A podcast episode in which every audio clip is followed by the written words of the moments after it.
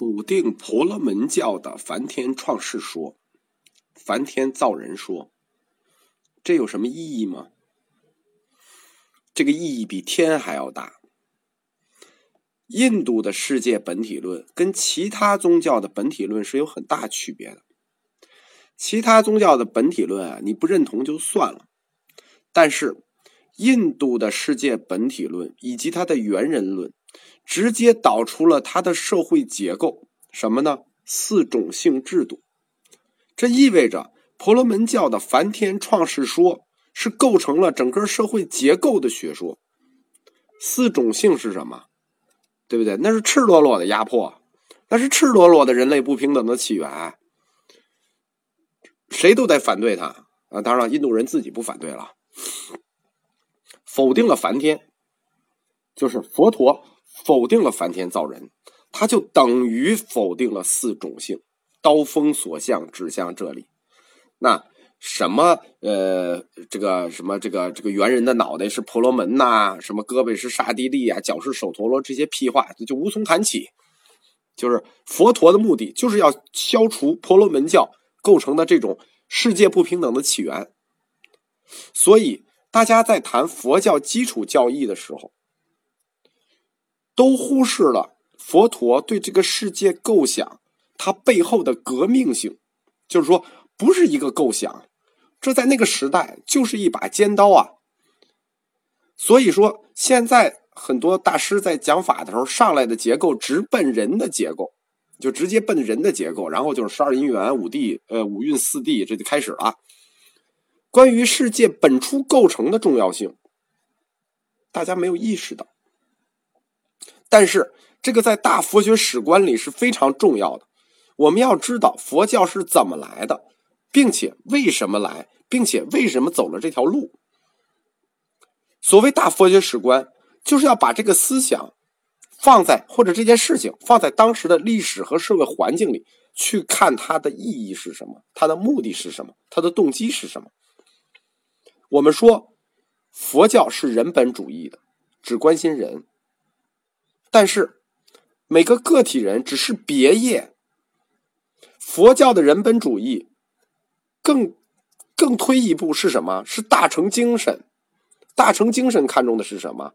是共业。说到底，就是这个世界，这个世界能不能更美好、更平等、更自由？所以我们说，佛教它根本上就不是什么消极的宗教，它从一开始就是具有相当尖锐革命性的宗教。这个我们扯远了，我们回来谈。回来谈就是二禅天。刚才我们介绍过光阴天，光阴天以上是什么呢？三四禅天。关于三四禅天，佛教讨论的极少极少。再上一层无色界，讨论的也很少。呃，或者说有一些讨论材料，我我都没太看懂。呃，因为那些状态呢，很难拿语言描述。我看过一些这个南传的材料啊，今天我还收到了一些材料，那个回头会给大家讲的，嗯，比较少这个讨论的。三界的最顶端就是色界，色界之上是什么？欲界完了色界，三界最顶端无色界，无色界一般认为是禅修者的最高境界，就是禅修者能到的最高境界就是无色界了。完全来自于禅修者的体验，或者说亲证，这个词就很流行了，叫亲证。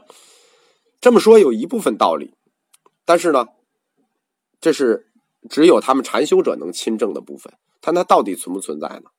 它存在，因为在佛教哲学的逻辑推导里头，欲望之界是欲界，无欲望之界是色界。它的哲学推导下一步就将推导出无色界。这是佛教哲学的必然。为什么？欲望的因导致欲望的果是欲界了吧？断了欲望的因导致色界的果了吧？那么，欲望是不是只有有和无两种状态？只有有欲望和无欲望两种状态？当然不是了。佛陀的智慧或者说他的超越性，就表现在这里了。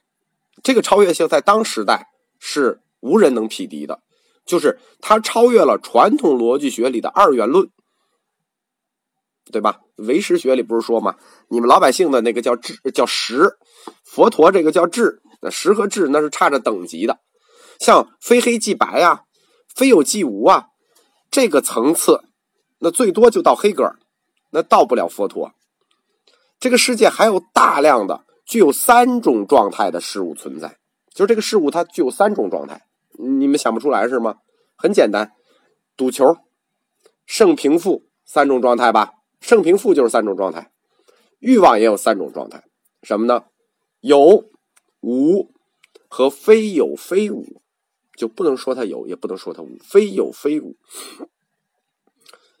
无色界的因就是这第三个状态，非有非无，那它导致的果就是无色界诸天。所以，因为它的。它的因不一样嘛？欲望的因和无欲望的因，它的因就不一样。它是无欲望的因，就是它这个非有非无的因，你很难理解吧？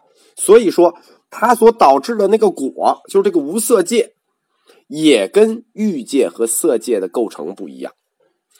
欲界和色界是一层一层的，像饼一样，而到无色界，它是点状构成。什么叫点状构成？无色界就是一些点。什么样的点呢？无体积、无质量、无具体位置。无色界这些点没有体积、没有质量、没位置。可以说啊，佛陀关于无色界的设想，在古代科学界是无法想象的。但是，直到近代物理学，尤其是近代物理学的前沿的时候，它就显现出来它的科学性了。这些点还不是像宇宙里头那些宇宙黑洞的概念，为什么呢？因为黑洞是指质量无限大的点。这些点它是符合测不准原理的，就符合这个薛定谔方程，符合测不准原理。从性质上说啊，它相当于夸克，在近代物理，它相当于物理学的夸克的概念。什么叫夸克呢？我稍微扩展一下，这是一个现代物理概念，夸克。就是构成宇宙的最基本粒子。大家都知道原子吧？原子对于宇宙粒子来说还是很大的。首先是夸克之间组合，组合成一种粒子叫强子。在强子里头有不同的强子，强子里最稳定的是两种，一种叫质子，一种中子。然后由这两种强子构成原子核，再加上电子才构成原子。所以说，夸克。就是基本粒子里头的基本粒子，懂吗？就是把原子再分、再分、再分，基本的基本。而且，夸克符合无色界的定义，什么意思？不能被观测到，也不能分离。现在我们之所以知道夸克，是通过观测强子来推测夸克的。